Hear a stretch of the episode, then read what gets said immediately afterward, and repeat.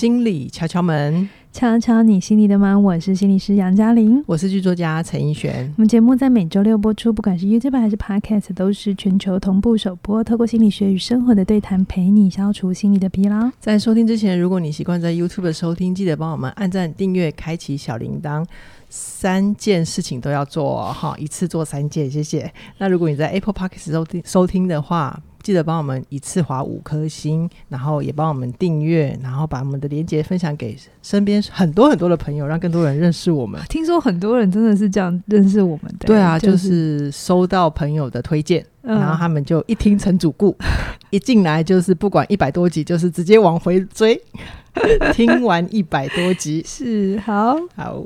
今天呢、啊，我们来聊一聊。中元节的话题，嗯、上次是父亲节，这次是中元节。不是我，我其实我们今天要聊亲密关系里面的鬼打墙吵架啦。哈、嗯，就是我在企划的时候，因为我就想，哎呀，这一段时间七夕啊，父亲节、中元节，那我们讲了父亲节，那中元节跟七夕怎么办？我本来想说选一个。可是中元跟七夕选一个，对。可是后来我想说，哎、欸，那鬼鬼我们要谈什么？那如果哎、欸，鬼谈死亡啊？哦、oh,，OK OK，对，但是又太沉重，对吧？是是，是 我、就是、所以你就组合七夕跟中元节，对，我就组合七夕跟中元节，变成鬼打墙的吵架，怎么样？很有创意，对我也觉得好。那我想说的是，就是其实我们。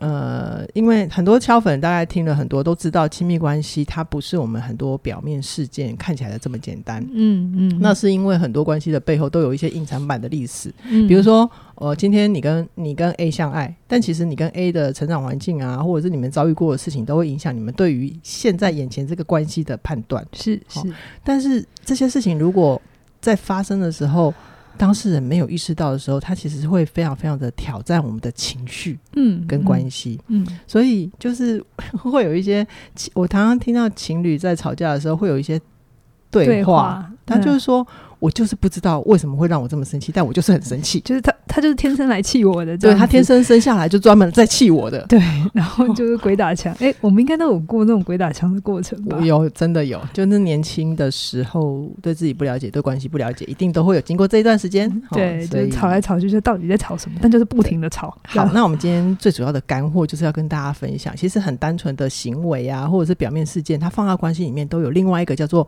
关系的含义。嗯，好，那什么？叫关系的含义呢？我再用一个小故事来跟大家讲解一下。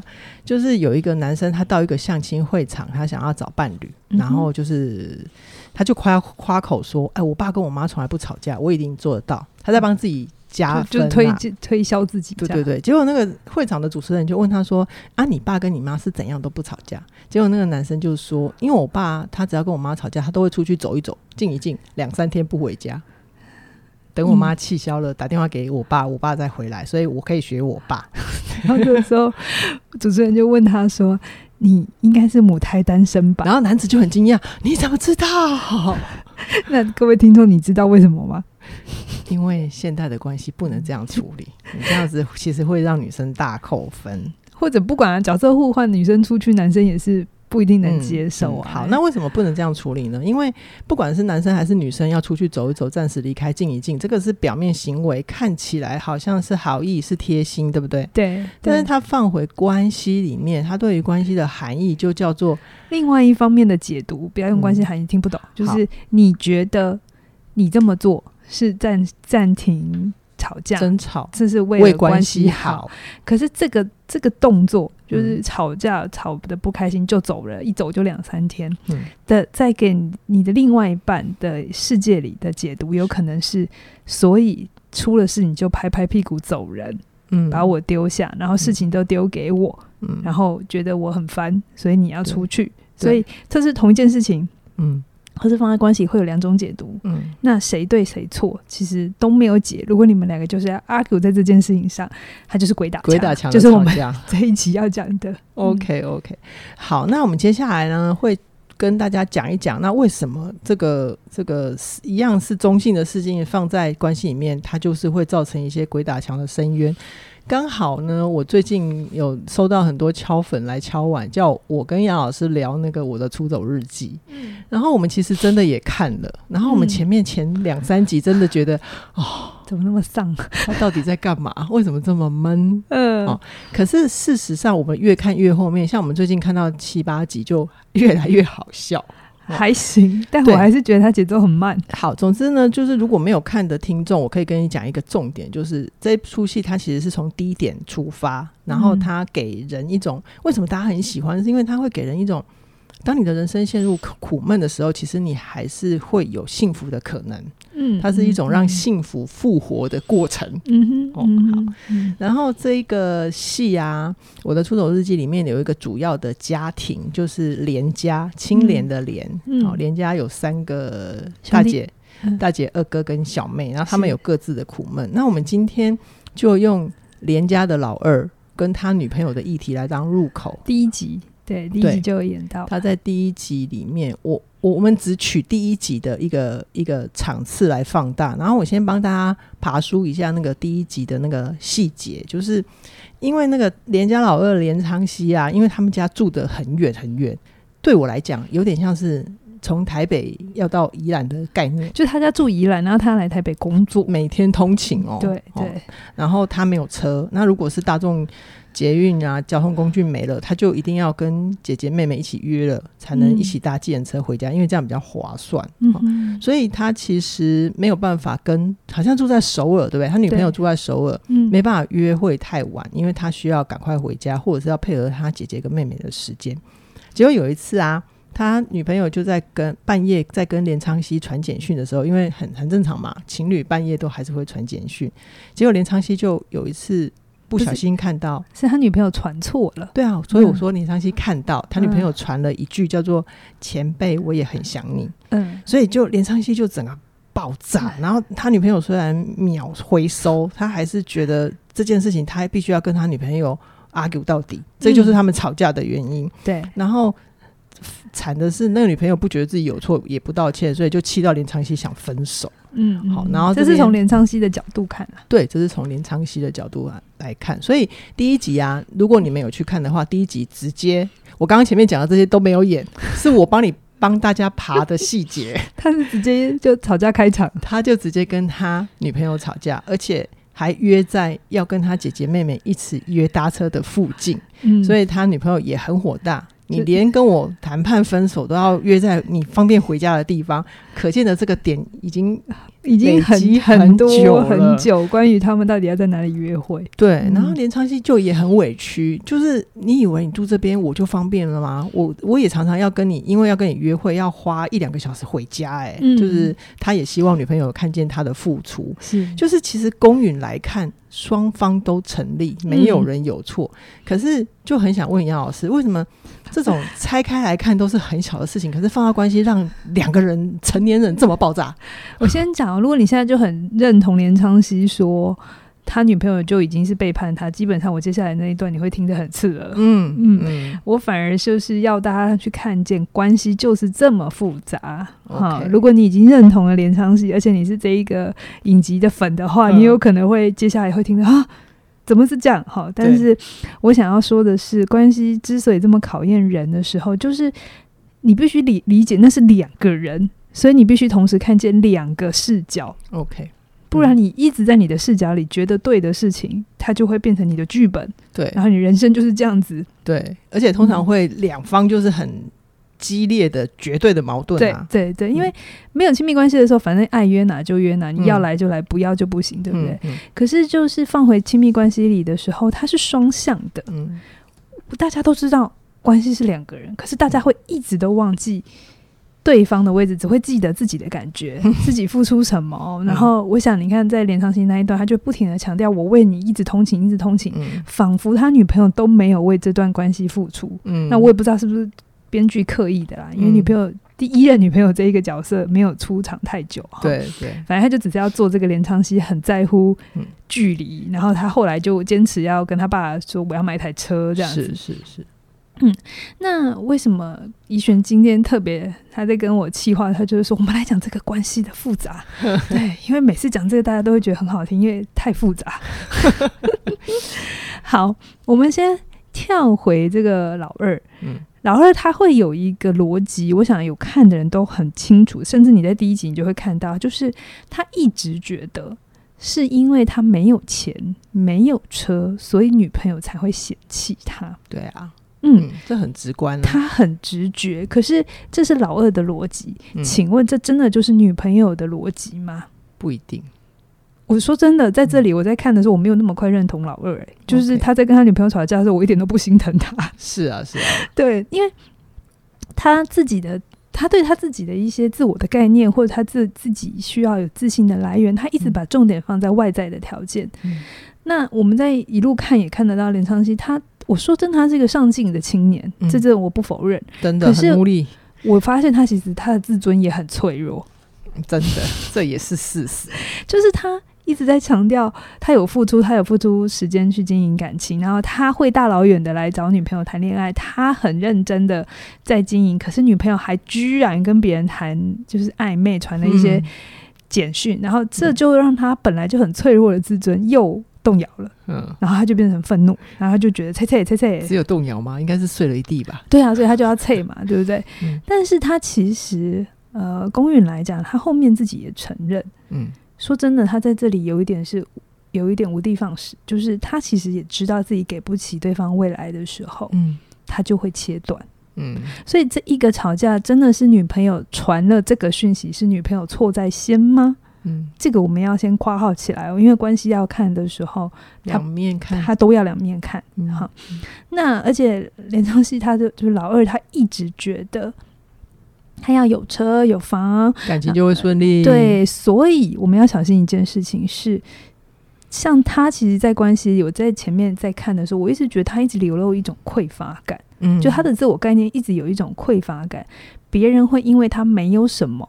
所以会看不起他。嗯，嗯，那这个放回关系，刚才怡璇讲的关系是双面的，不会只有你的状态。好，你看哦，如果你是一个这么敏感的人，哈，那跟你谈恋爱的另外一半，只要有一点点不知道哪里伤到了你的这个自尊，嗯，好，就会被。无限放大，这个另外一半要如履薄冰，诶，其实是辛苦的。对，就是女朋友会变成很动辄得咎，就是做什么都很想，因为她的自尊是这么的敏感，对不对？嗯、所以当她传错讯息的时候，我觉得这就是最有趣了。嗯、女生传错讯息的时候，因为很怕伤到连昌熙的自尊，自尊赶快收回来。嗯、好，那我们先。撇撇开对错，哈、嗯，就是无论他这件事情，他到底就就是有时候就打情骂俏呢，嗯、还是只是真的就社交？社交需要。他现在其实也常常在网络上就传一些有一点小肉麻，但其实大家都觉得想你啊，啾咪啊，对啊，那贴图上面就是会有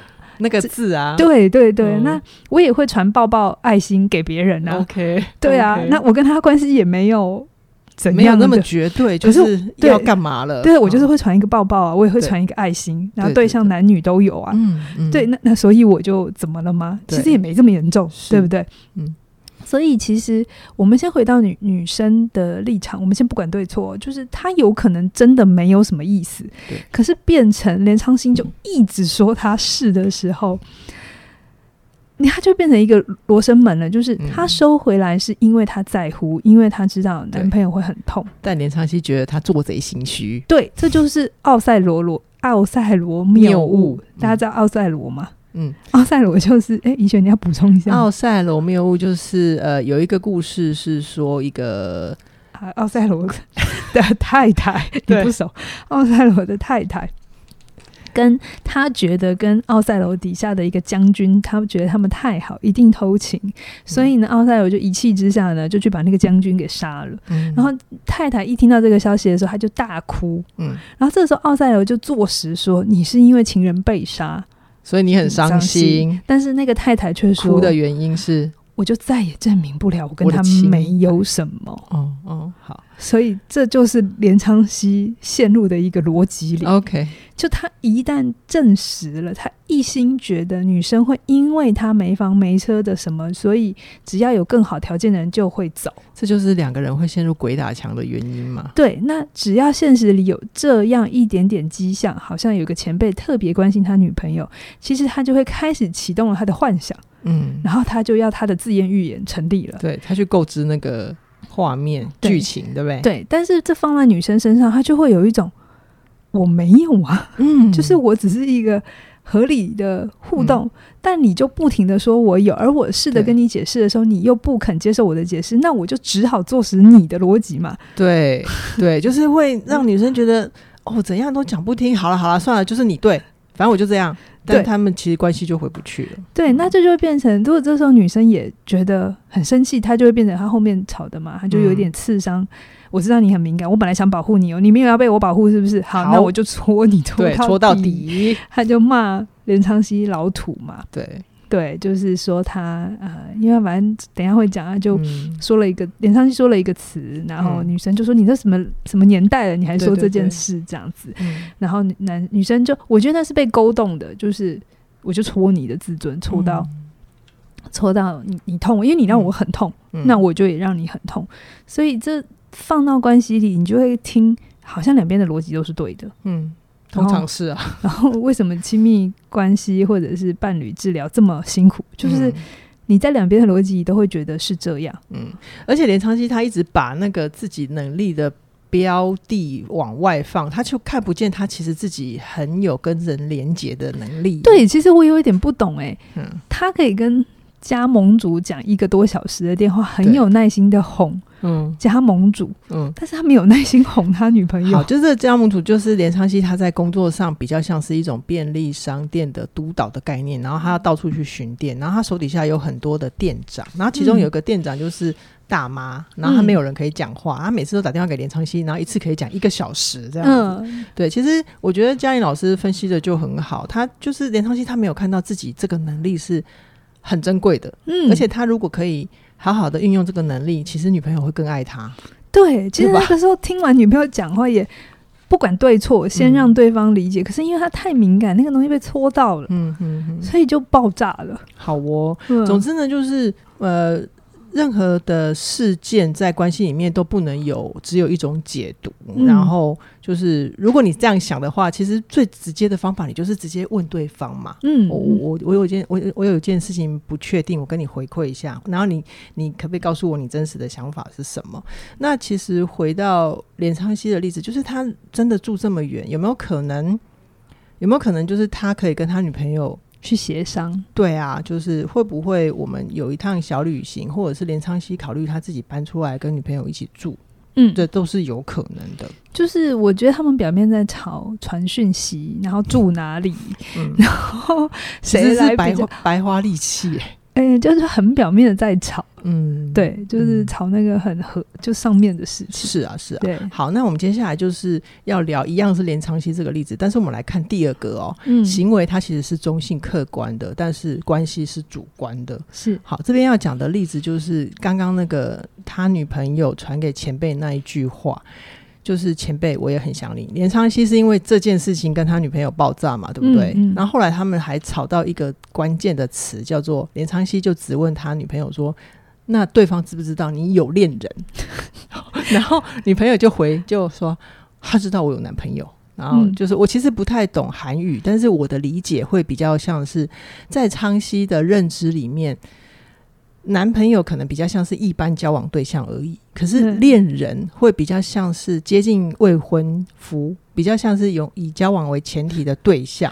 我是不懂了！我在看这一段的时候，我想说恋人跟男朋友到底有什么差别？对啊，我知道，我知道你出戏啦。但是这个就是来讲那个为什么关系里面的主观嘛。嗯，所以就是连昌熙会这么 care，强调我是恋人，我不是男朋友，然后他女朋友才会。气到就是你真的很土哎、欸，而且你是老土到让人难以忍受。嗯，这就是他们最后一句话。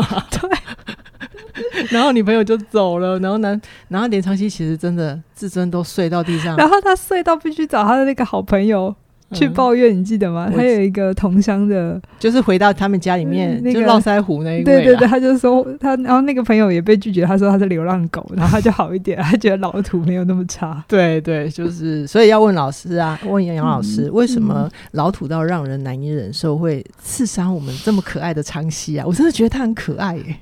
你说连昌熙很可爱，连昌熙很可爱啊，我还蛮喜欢他的。好，嗯，我们也说过一句话啊，或者一一一个事实或一个行为到底意味什么？嗯、其实不仅仅是那个客观的状态，而是当事人的解读嘛。那我刚才有讲，对连昌熙老二来讲，自尊议题一直是他很敏感的议题，嗯、所以我其实觉得他只要碰到这种议题的时候，他都很容易爆炸，基本上整个人设都在整出戏的人设，其实那就是他的软肋啊。嗯，所以他很需要自己被崇拜。嗯、然后他的逻辑是，只要他有钱就可以解决这件事情，让女生满意，或大家就会接受他，就会觉得他很好。嗯、可是事实是，如果他真的不够喜欢他自己的话，女朋友真的很容易不小心就激怒到他，各种原因。而且女朋友不管怎么做，做到再满分，延长期永远不会满意。嗯，这就是另外一种关系的辛苦。对对，那当然，连昌熙的主主观视角里一定也觉得女生怎样又怎样。好，可能有一些听众是男生的话，比较可以站在连昌熙的位置这样子。可是这都要很小心，就是都没有绝对的哪一方的事实才是为真，双方都为真，只是合起来不 work。好，城市打架。所以这种怕受伤，其实我一直觉得连昌熙没有真正进入一段亲密关系，嗯，就是。他就只是有冲突的时候，就用各种现实的理由说服自己啊，对方是看不起我啦，对方是怎样啦，我的家境还是我的出身这种，所以对方不要我。其实这真的是很男性、很直觉的反应，因为这个合理化比较舒服啊。OK，他改不了啊.我推给一个不好改的东西，不是比较舒服吗？就可以不用做改变这件事。我现在的这个糟糕，我不用负这么大的责任啊，嗯、因为谁叫我没有一个富爸爸？OK。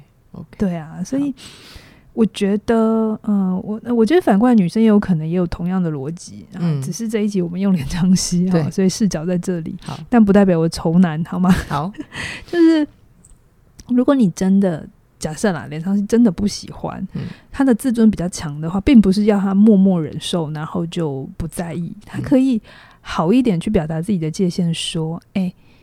我真的有点 care 这件事，那也听女生的解释，嗯，然后告诉她这是我的界限，或是这是我的底线，嗯、那我也跟你表达，呃，我的在乎。好，嗯、那希望你以后注意，然后看人家的反应嘛。嗯、如果人家也真的觉得，哦，好好，我知道你不喜欢，那我就调整，嗯、那就好，而不是好像人家只做了一次，然后就要定生死这样子。那某种程度就是。自尊有点小小的太敏感。OK，嗯，好，所以啊，就是刚刚我们提醒的，就是可能呃，同样一件事情啊，在双方有不同的解读的时候，你要注意到关系其实是主观的。那会不会有一些鬼打墙的吵架，就是都陷入在自己的主观里面？哈，嗯，那接下来我们再来看一个点，就是其实呃。我会觉得任何的事件行为在关系里面，它都只是工具，它真正要表达的是人在关系里面的需要。嗯，但是这件事情如果大家没有办法觉察的话，嗯，就会很辛苦。好，嗯，那我我自己的民间观察就是，我常常看到一些不论是路边看到的，还是我生活里面的。朋友啊，家人通常吵架，他只能 focus 在表面讯息，就很难去感受到。当你把注意力放在表面，你就会很难去觉察到那个表面讯息下面，他到底为什么生气？生气的焦点是什么？他的焦虑跟他的伤心是什么？嗯，所以才会天荒地老的。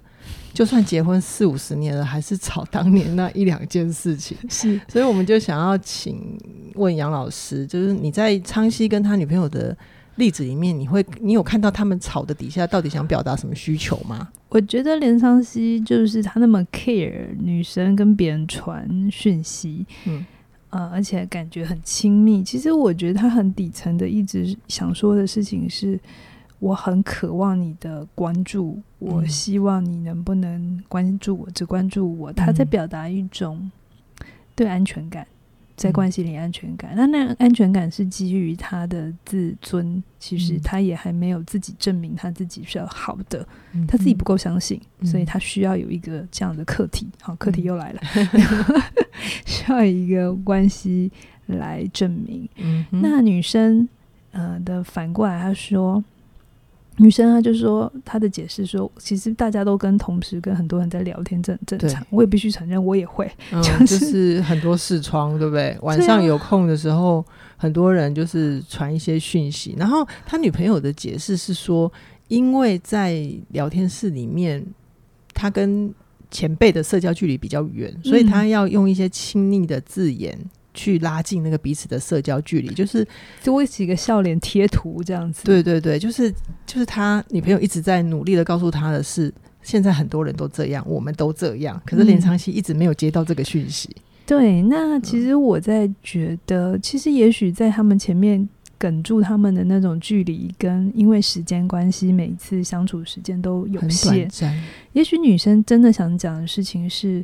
为什么我半夜还要传别人？就是我真的很想被陪的时候，你不在嘛？嗯，我想你多陪我久一点。嗯，那这都是很需求的语言，他能够直接说出来的时候，其实他并不是对方要做到，而是你内心会有一种哦，原来这是我要的，然后我把它说出来，为这件事负责。嗯，然后我不拐弯抹角，然后我也不去吵那个很表面的事情，然后借此而。借刀杀人，或者是从那个情绪的宣泄里头，以为可以得到，但其实得不到。对啊，对，就是很多时候我们表面吵的所谓的事情，其实放到关系里，它会有两面的看法，嗯、跟两面的状态，然后双方的解读，嗯、然后这个解读又再合起来，怎么又形成了一个回圈，然后 就变成了一种鬼打墙。嗯，那这种议题永远都讲不完。对，嗯。可是，就是如果你有意识到，好像那个吵已经吵不知道在吵什么了，嗯、这个时候换一口气，停下来，哎，不是离开哦，嗯，对，你要在，呃，或者是假设你要离开也行，但是请说清楚，我我去哪里，多久回来，几分钟，对对对、嗯、对，然后对方可以吗？嗯，可以才做。不是你就是觉得那我就离开，然后就走了。对，就是其实告知对方是一种尊重嘛。对，那也是关系里面必要的元素。就达成了共识。那这一个所谓的冷冷，先冷处理一下才会有效果，不然它就是又新的伤口这样子。OK，对。那想一想，你到底真的在乎的那个是什么？只是表面那个传讯息这么简单吗？嗯嗯。好，那底下到底怎么了？嗯，对。而且我觉得大家可以感受一下哦，如果。刚刚就是连昌熙跟他女朋友吵架的那个内容，会变成连昌熙说：“你要传也没关系，但是我真正想说的是，我希望你多关注我。”嗯，嗯，然后女朋友说。我其实也没有这么喜欢跟别人那么多聊天，其实这么多人聊天很累。很累嗯、我我也希望你多陪我久一点。嗯、你想想看，这种语言一说出来，甜甜的，哦、是不是？就是那个不是拿刀拿枪吗？对啊，就是一直在捅对方，说什么你背叛啊，你劈腿，或者是你跟别人传暧昧，就是不不对的。就是那个在情人或者是关系里面的感受，嗯、他就马上。变得另外一种氛围跟背景，哎，对啊，大家有感受到吗？对啊，就好好讲嘛，就是我在乎，嗯，对，那我很渴望你多一点，好，那对方才会抓接到你的善意，然后才给善意嘛。那如果你已经善意了，对方还是不给。那你就知道你要做什么决定了，嗯嗯嗯、就不会两个人那边互捅，然后都觉得对方要负责任。是啊，所以就回到关系里面，无论是人际关系还是工作关系，怎么讲软软化的语言？我们有一位大师，对不对？嗯、呃，哈克他最近推出了一门线上的课程，叫做《让梦想着地》。嗯、那我我一我一直非常喜欢哈克，就是嗯，他确实在与人连接这一部分。嗯，很厉害，是哦，他常常会让我们一直吊着的情绪，或者是没有办法落地的那种不安全感。嗯嗯，可能他的一句话或者一个隐喻，嗯，就让我们安心了。是，这是我在他身上得到非常非常大的一个资源。对，那他最新的课程《让梦想着地》，我、哦、好希望那个连长熙可以看一下。连昌熙，那我们要翻译韩语哦，你还要去韩国发行？我我还没有。看到后面了，但我猜连昌熙应该会有一些生涯的转弯哈。嗯、那呃，我我觉得那个时候那个转弯的过程里，如果我们能够多能接住自己一些些，知道要转转本来就是一件不容易的事，可是在这个慌乱的过程里，呃，接住自己，然后同时也能够继续的探索往前进，嗯、然后明白。这一些过程里的彷徨、焦虑、不安都很重要，也不要急着拿掉，因为那些彷徨、焦虑、不安才能更让你确认你喜欢什么、不喜欢什么。嗯，对，我一直觉得生命里没有捷径。嗯嗯，我也不期待起点的哪一门课，你可能会说，哎，那过好人生学，哎，那个专业有价，哎、嗯，那有什么不一样？其实每一门课都可以处理到一部分的议题。对。对，那哈克的这一门课，它更多是在转弯过程里的自我内在的准备。安顿。对对对对对，嗯、自我安顿。这跟先前的课是最大的不同。先前的课会有一些呃外在世界的大方向的跟准备。嗯、对，那这一门课就真的是回到内在。对所以非常鼓励你，如果你有这样的不安，你跟连昌熙一样，那个自尊很容易一不小心就敏感的。嗯那这门课会很适合。那最早鸟的优惠一六六六，直到八月二十五号晚上九点。晚上九点，晚上九点是九点，而且是只有九点，台湾时间九点。不要来跟我吵，我住在哪里？哈，对，就是这样子。好，就是相关的资讯我们都会放在节目的说明栏里面。那如果你也想要。试着从内在长出力量，可以好好的去跟别人说话，好好的面对自己生涯的转弯，就早点加入喽。是，好，今天先跟大家聊到这边，期待下星期空中再会，拜拜。拜拜。